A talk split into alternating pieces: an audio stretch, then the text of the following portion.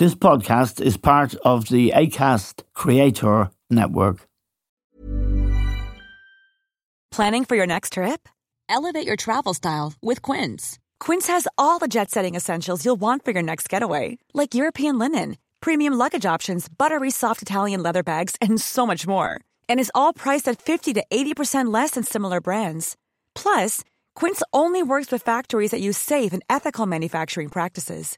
Pack your bags with high-quality essentials you'll be wearing for vacations to come with Quince. Go to quince.com slash pack for free shipping and 365-day returns. There's never been a faster or easier way to start your weight loss journey than with PlushCare. PlushCare accepts most insurance plans and gives you online access to board-certified physicians who can prescribe FDA-approved weight loss medications like Wegovy and Zepbound for those who qualify.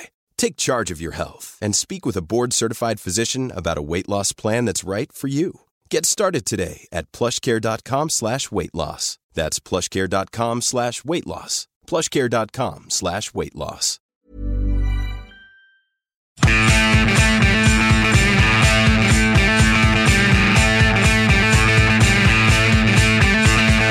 Hello and welcome to The Stand with Eamon Dunphy. Now, in Britain, the country appears to be in almost permanent crisis. Last week, Prime Minister Rishi Sunak escaped narrowly from having to resign in a fight with his own party or within his own party about his Rwanda policy. It is a bizarre policy, which we'll come to also last week and much more seriously in an Irish context. There was around 173,000 public servants in the north on strike last week. The members of 16 unions, teachers, doctors, nurses, essential servants to the country were threatening to stay on strike and they're threatening more strikes. There's a million people in the north without a government. The assembly has not been able to sit since uh, October 22. And of course, if it were to sit, Sinn Féin would provide the first uh, minister, and some people believe that that is a prospect the DUP cannot countenance. They deny that, of course, but they are still holding everybody to ransom, including the Tory government. We're joined now from London by Chris Johns. Chris, former chief economist with the Bank of Ireland and now a respected commentator. Chris, happy new year to you. It's good to hear from you again. The Rwanda thing first. It is the most extraordinary thing. Last week, the House of Commons and the Tory party were divided. It was a bitter division in the Tory party. Sunak survived the vote, but he was prepared to put his premiership at risk over Rwanda. Yeah, I was speaking with uh, somebody that knows Sunak very well uh, the other day and likes him and respects him uh, as, a, as a smart, hardworking man. But said to me that one of the things that's become apparent since Sunak took over is that he's actually a hopeless politician.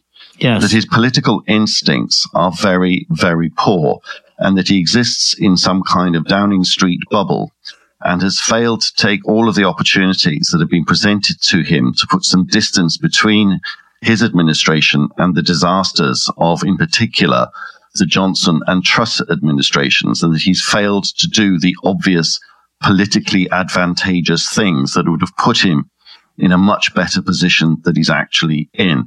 On the on the Rwanda thing, for example, he could have put it to the back burner. He could have downplayed it. He, it was never something that he could resile from completely, but it, it, it wasn't necessary for him politically to make this Rwanda thing front and center of his policy objectives.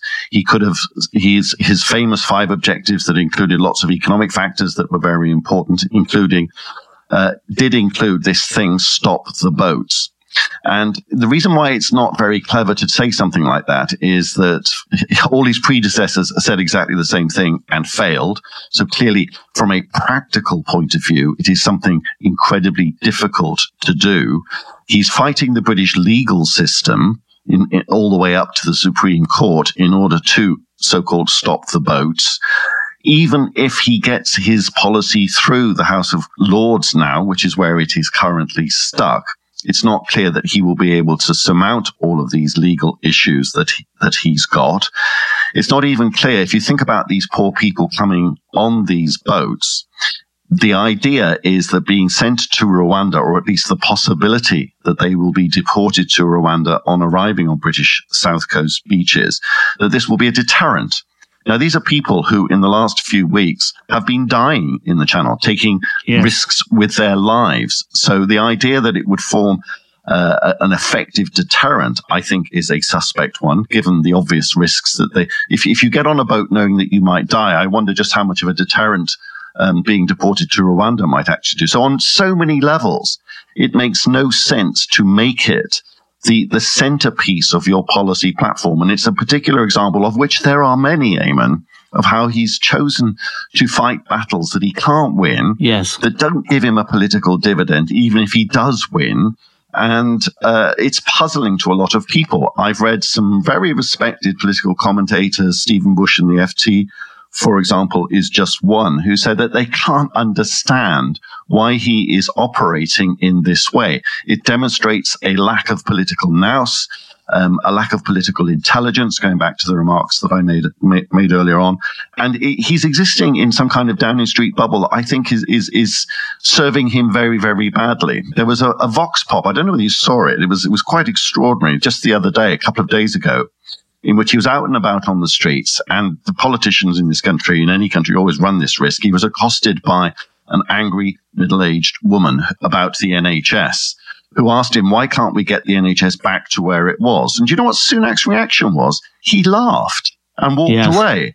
Yeah. Um, extraordinary. And that, that, that's the, you know, that's politically such a silly, stupid thing to do. It suggests that he's very out of touch and frankly, is, is at the fag end of a tired administration that really doesn't know what it's doing. The Tory party, as it has done for so long, is still only involved in a dialogue with itself. Yes. It's not talking to the people. It's not listening to the people. It doesn't actually realize that immigration is no longer the, the, the, big issue for British people that it used to be. People, if you look at all of the opinion polls, uh, when people are asked about their attitude towards immigration, they're now much, much more relaxed about it as a country than, than we were in the past. The, the one, I suppose, irony of Brexit is that having taken control of immigration, um, it's gone up. But the fact that we are now in control of it and the reasons why it's gone up are because of decisions taken by the government. They are in control of something that's going up, not down as they promised, um, means that people are genuinely more relaxed about it because they feel that, that, that the government the, whatever immigration is, is something that is under British control. So pe- people are, are saying to Sunak, it's not the big deal that you think it is. Yes, and I mean, he appears to be, this whole Rwanda plan was the former Home Secretary Suella Braverman's idea. And her dream, she said when she was Home Secretary, was to see a jumbo jet leaving Heathrow full of people being returned to Rwanda. Uh, which of course could well have been one of the places uh, they were running away from, uh, because while no immigrant has been sent to Rwanda, and there are people arriving in Britain from Rwanda seeking asylum, it is a, a farce. But and so is the situation in the north here, which does affect us. There are one million people on this island, Chris. The secretary, Northern Secretary is Chris Heaton Harris. He says he's got 3.6 billion to give the striking workers, but they have to be in a functioning parliament, which the Northern Ireland Assembly should be, but hasn't been for a couple of years now. Is it 14 years and they're just, and so many splits in the party, so many prime ministers, and so many poor prime ministers, Liz Truss being a perfect example, Boris Johnson being another example. But it does have an effect here, and it's quite serious that we that have a million people on this island being denied governance I mean, Heaton Harris has money, he says, to stop these strikes. Public servants, nurses in particular, but all public servants in the North earn far less than they do public servants here and indeed on what they call the mainland, which is Britain. It, it, it's not just Rwanda, it's the kind of inability to deal with the DUP, which is really a minor party. Yes, and there are so many issues there. The lack of democratic governance in Northern Ireland is an absolute disgrace. And it, it, it, just reveals, however, the lack of concern, the lack of interest that there is in Westminster in things Northern Irish. Um, it, Could I ask you, Chris? I think mm. I've asked you, excuse me interrupting. You're living there. I mean, do the British people care? No, not at about all. Northern Ireland. No, I mean, if you ask them, of course they will say, yes, we do. But I think a better question is, do you ever think about Northern Ireland? And the answer to that would be no. And then I think the subsidiary question, the human question was, well, if you did think about them, would you care about them? And then people would say yes. They, we're not that bad that we yes. say that we say we don't care. I think that the reality is that we just simply do not think about it. It doesn't attract any news um, on our six o'clock or nine o'clock or 10 o'clock news programs. There are no headlines in any of the newspapers to the extent that they're read anymore. If Northern Ireland appears anywhere, it's on the inside pages. It's on specialist online publications. So it is just something that is not thought about in this country at all. Um, and to the extent that it happens in Westminster, it's well down the agenda. It's, you know, a long way down after things like, like Rwanda. Um, it is not one of Rishi Sunak's five priorities. I suspect, suspect, if you asked Rishi Sunak to list his top 50 priorities, Northern Ireland wouldn't be on it. It is simply not thought about. Yes, and isn't that really dangerous and really sad? Because there are hundreds of thousands of people who are unionists and in their own mind they're British, which they are, in the North who desperately want to protect their British identity. They don't want to be in a united Ireland, but really they are the victims, the worst hit victims of this strange situation. Well, if the Brexit thing taught us anything, and populism generally around the world. Yes. You know, we can talk about Trump, we could talk about Orban, we could talk about Meloni, we could talk about Le Pen. It's that identity trumps money. Identity yes. is far more important than economics. You mentioned the money that is available to the politicians of Northern Ireland if they reconstitute democratic governance. I think the, the answer to your question is that the money doesn't matter, Eamon. Identity is far more important yes. th- than the money. And that it, as with Brexit, people were told if you do this thing called Brexit, you will be poorer as a result. And to the extent that that was believed, I mean, a lot of people try to deny that, but to the extent that it was believed, when people were, were pointed out the actual amounts of money that they were going to, they simply said, we don't care. This, yes. this taking control of our borders, our expressing our identity as Brits rather than Europeans is far more important than uh, incomes and jobs. And, and that's, that's the reality, I think, is that, that what the DUP and their supporters are saying is that these questions of identity are far more important than public sector pay.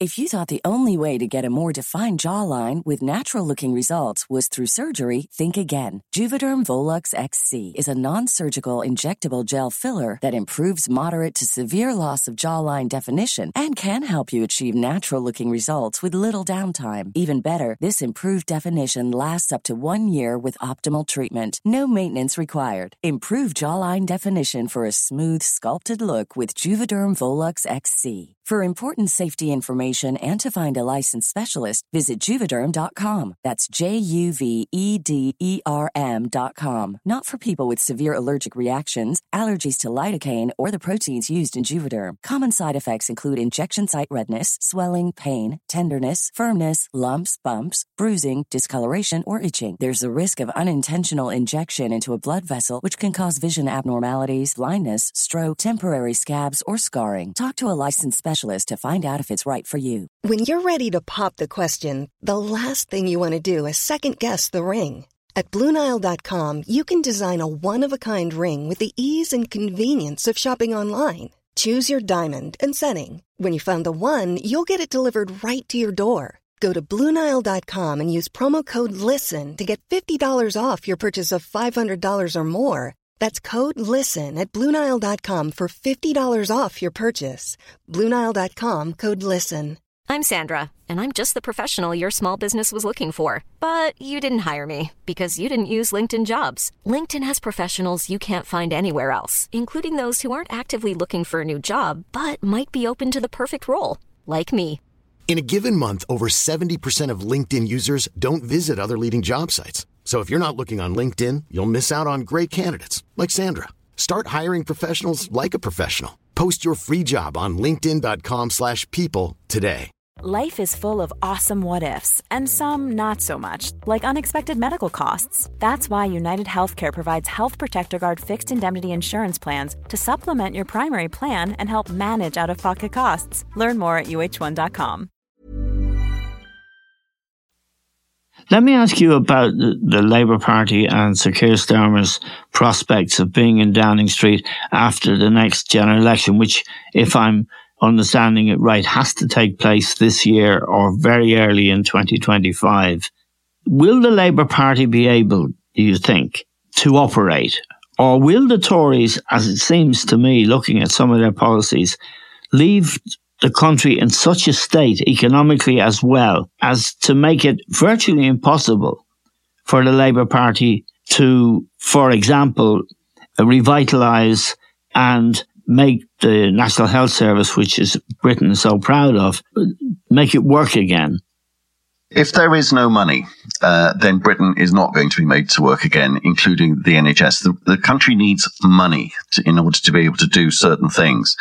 And the, the most important thing is actually investment in all sorts of different ways. The, the problems facing Britain go back at least the, the 14 years of Tory government and probably predate even, even that. And the way in which we're seeing fevered speculation about what the Tories are up to, I think can best be given by an example of the commitment that Keir Starmer has made to, over the life of a parliament, increase environmental spending by 28 billion pounds. And that's attracted a lot of publicity. The Tories attacking him as being a classic uh, spendthrift, um, classic spender of taxpayers' money on things that are nonsense, all the usual things. And today we got some news that borrowing uh, is coming in less than expected for the public sector, um, yes. and th- giving some room. It, the speculation is going that for Jeremy Hunt to cut taxes in the budget.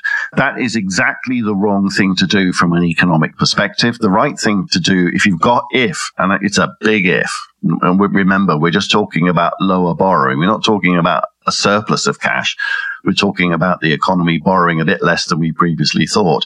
And in the smoke and mirrors world of economic and fiscal accounting, that apparently gives him some room to cut taxes, which is the same thing as saying to borrow more. Um, the right thing to do would be to not spend it at all in order to improve the fiscal situation of the country. And to the extent that there is a need to spend money, it's not on tax cuts. It's on infrastructure spending in the economy.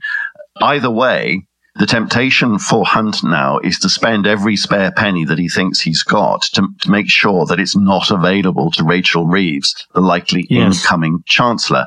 And that's the scorched earth policy that many people in Westminster are talking about is that they are definitely trying to make things as difficult as they possibly can.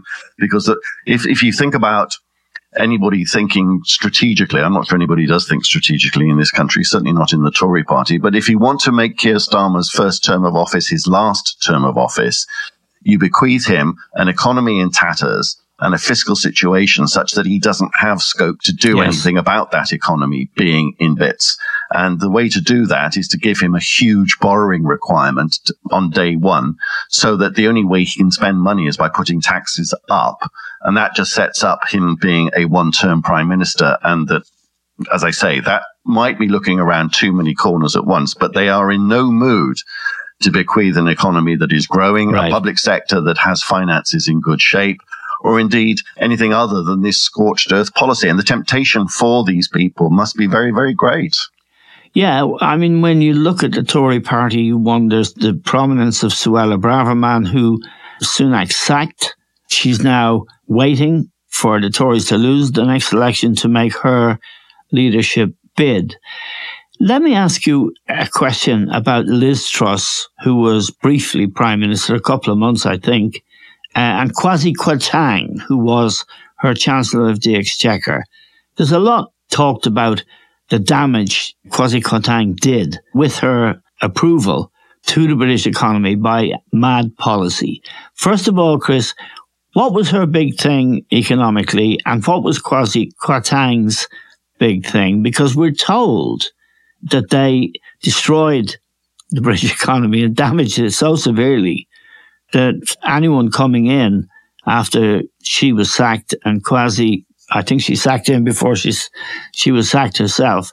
What did they do and how mad was it? Unfunded tax cuts. They announced that the way in which the Britain's economic problem is to be cured is by cutting taxes massively um, without any sense of where the money was coming from, other than to simply say, well, we'll, we'll just borrow the money. And that spooked the all important government bond market, the, the, market in which the government actually borrows the money and uh, sent something called bond yields, long term interest rates, the cost of government borrowing skyrocketing, which, because it happened so quickly, um, destroyed or came close to destroying the Britain, British pension fund industry. It's one of those esoteric financial market pension fund things that people's eyes glaze over when, when you try to understand what's going on. But until it was, you come to your pension. Until it comes to your pension. And the Bank of England had to step in to the tune of over 60 billion pounds to rescue the British pension fund industry. And if it hadn't done so, the knock on effects from that would have been very serious. So they didn't wreck the economy, but they did threaten to wreck A, the government borrowing market, B, the British pension fund industry, and what all that could have meant possibly if the British pension fund industry or significant chunks of it had become insolvent, that represents significant consequences, not just for the pensioners concerned, but for the investments that those pension funds actually make in the British economy.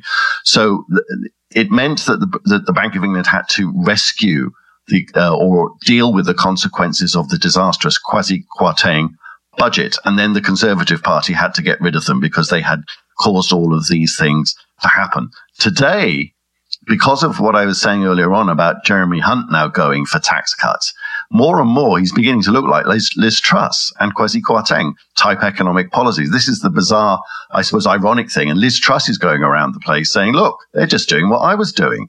She plans to come back, doesn't she?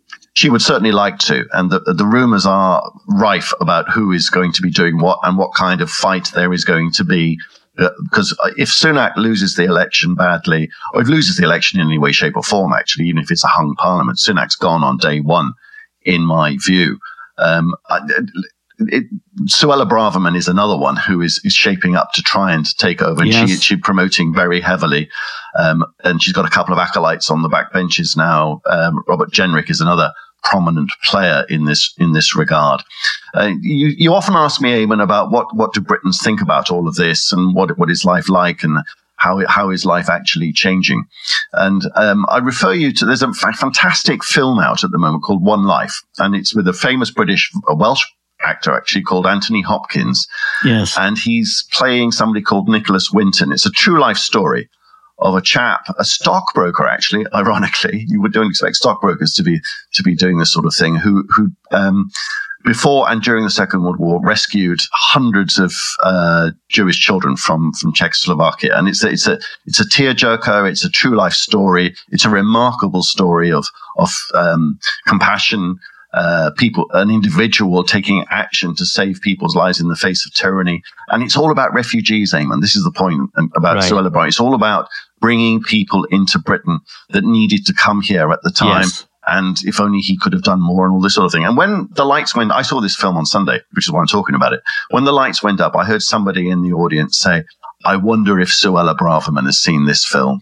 Yes. And it, it, the feeling I have uh, when I look at the Tory party now is that after 14 years in power, after Johnson and Truss, and now Sunak with his Rwanda fetish, that what's coming in Britain isn't just the change of government, but something more, that the Tory party itself has been taken over by people like Braverman, by with a weak man, Sunak, and that it isn't really the Tory party anymore. And Brexit And I keep coming back to, to there's a, an article in today's Financial Times actually by Martin Wolf, who's a really, you know, outstanding, and he talks about the alarming consequences of Brexit.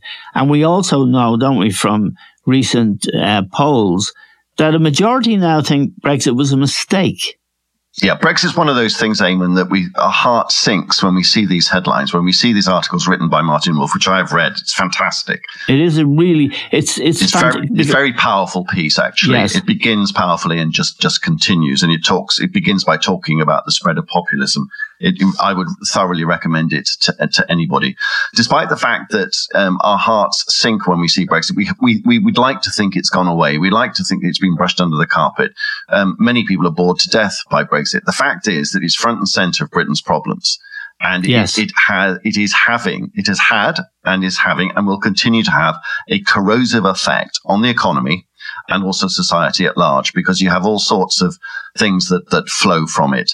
Um, our friend that we've talked about uh, last week, the chief Brexit negotiator for Boris Johnson, Lord David Frost, wrote his weekly article in the in the Daily yeah. Telegraph, and that's a yeah. separate discussion going. You know, the ownership of the British media is is a really fascinating subject at the moment because the Telegraph yes. is threatened with takeover by Abu Dhabi. That's a separate discussion. Anyway, Frost wants immigration reduced to, to zero immediately. It's and, and it's absolute absolute nonsense. Um, yeah, he was the British negotiator. I should remind our listeners on the Brexit matter for most of the time. It was in the process of uh, being agreed, and he was put into the Lords, if I'm not mistaken, by Boris Johnson as a thank you. But he is a hard nut and a crude right wing Britain of a kind that we really, really do not like anywhere. And I'm speaking as someone who does like Britain, but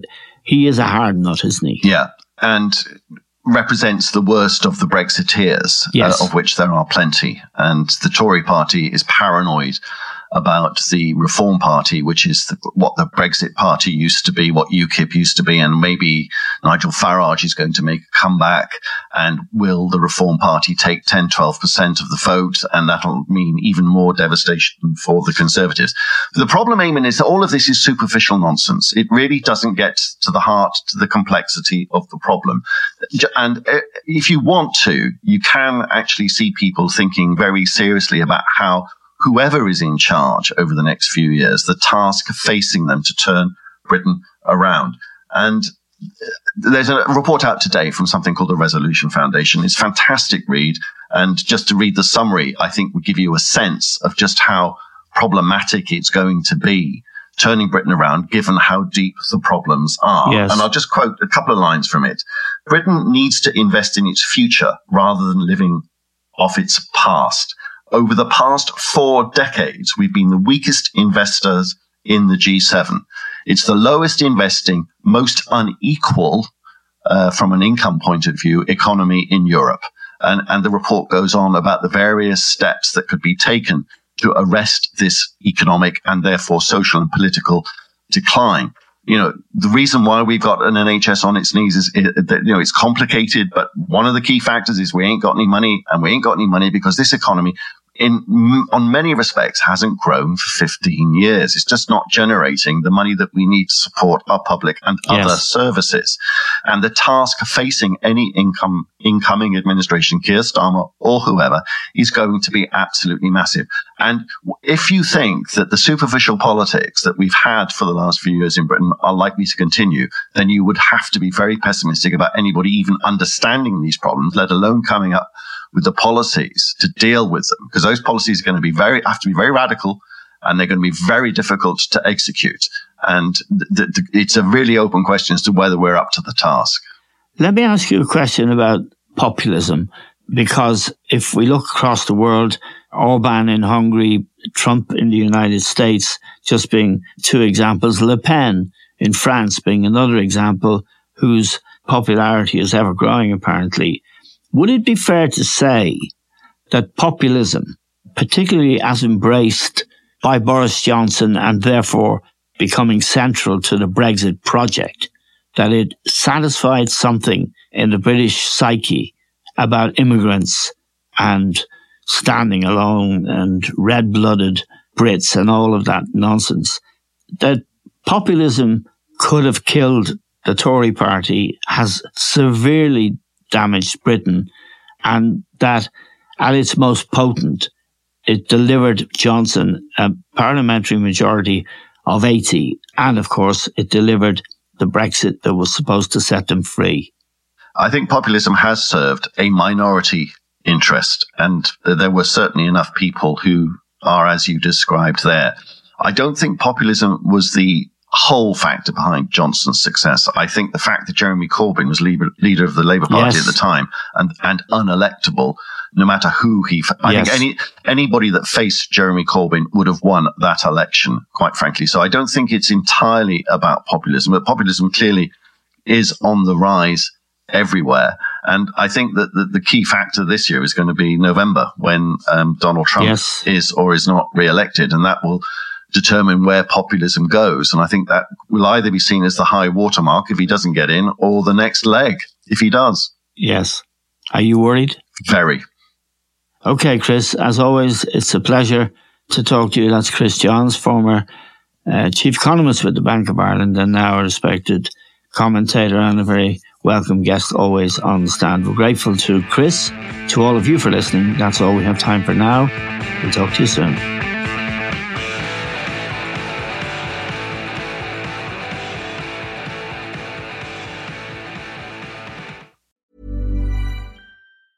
Planning for your next trip? Elevate your travel style with Quince. Quince has all the jet setting essentials you'll want for your next getaway, like European linen premium luggage options, buttery soft Italian leather bags, and so much more. And is all priced at 50 to 80% less than similar brands. Plus, Quince only works with factories that use safe and ethical manufacturing practices. Pack your bags with high-quality essentials you'll be wearing for vacations to come with Quince. Go to quince.com/pack for free shipping and 365-day returns. Planning for your next trip? Elevate your travel style with Quince. Quince has all the jet setting essentials you'll want for your next getaway, like European linen, premium luggage options, buttery soft Italian leather bags, and so much more. And is all priced at 50 to 80% less than similar brands. Plus, Quince only works with factories that use safe and ethical manufacturing practices. Pack your bags with high-quality essentials you'll be wearing for vacations to come with Quince. Go to quince.com/pack for free shipping and 365-day returns.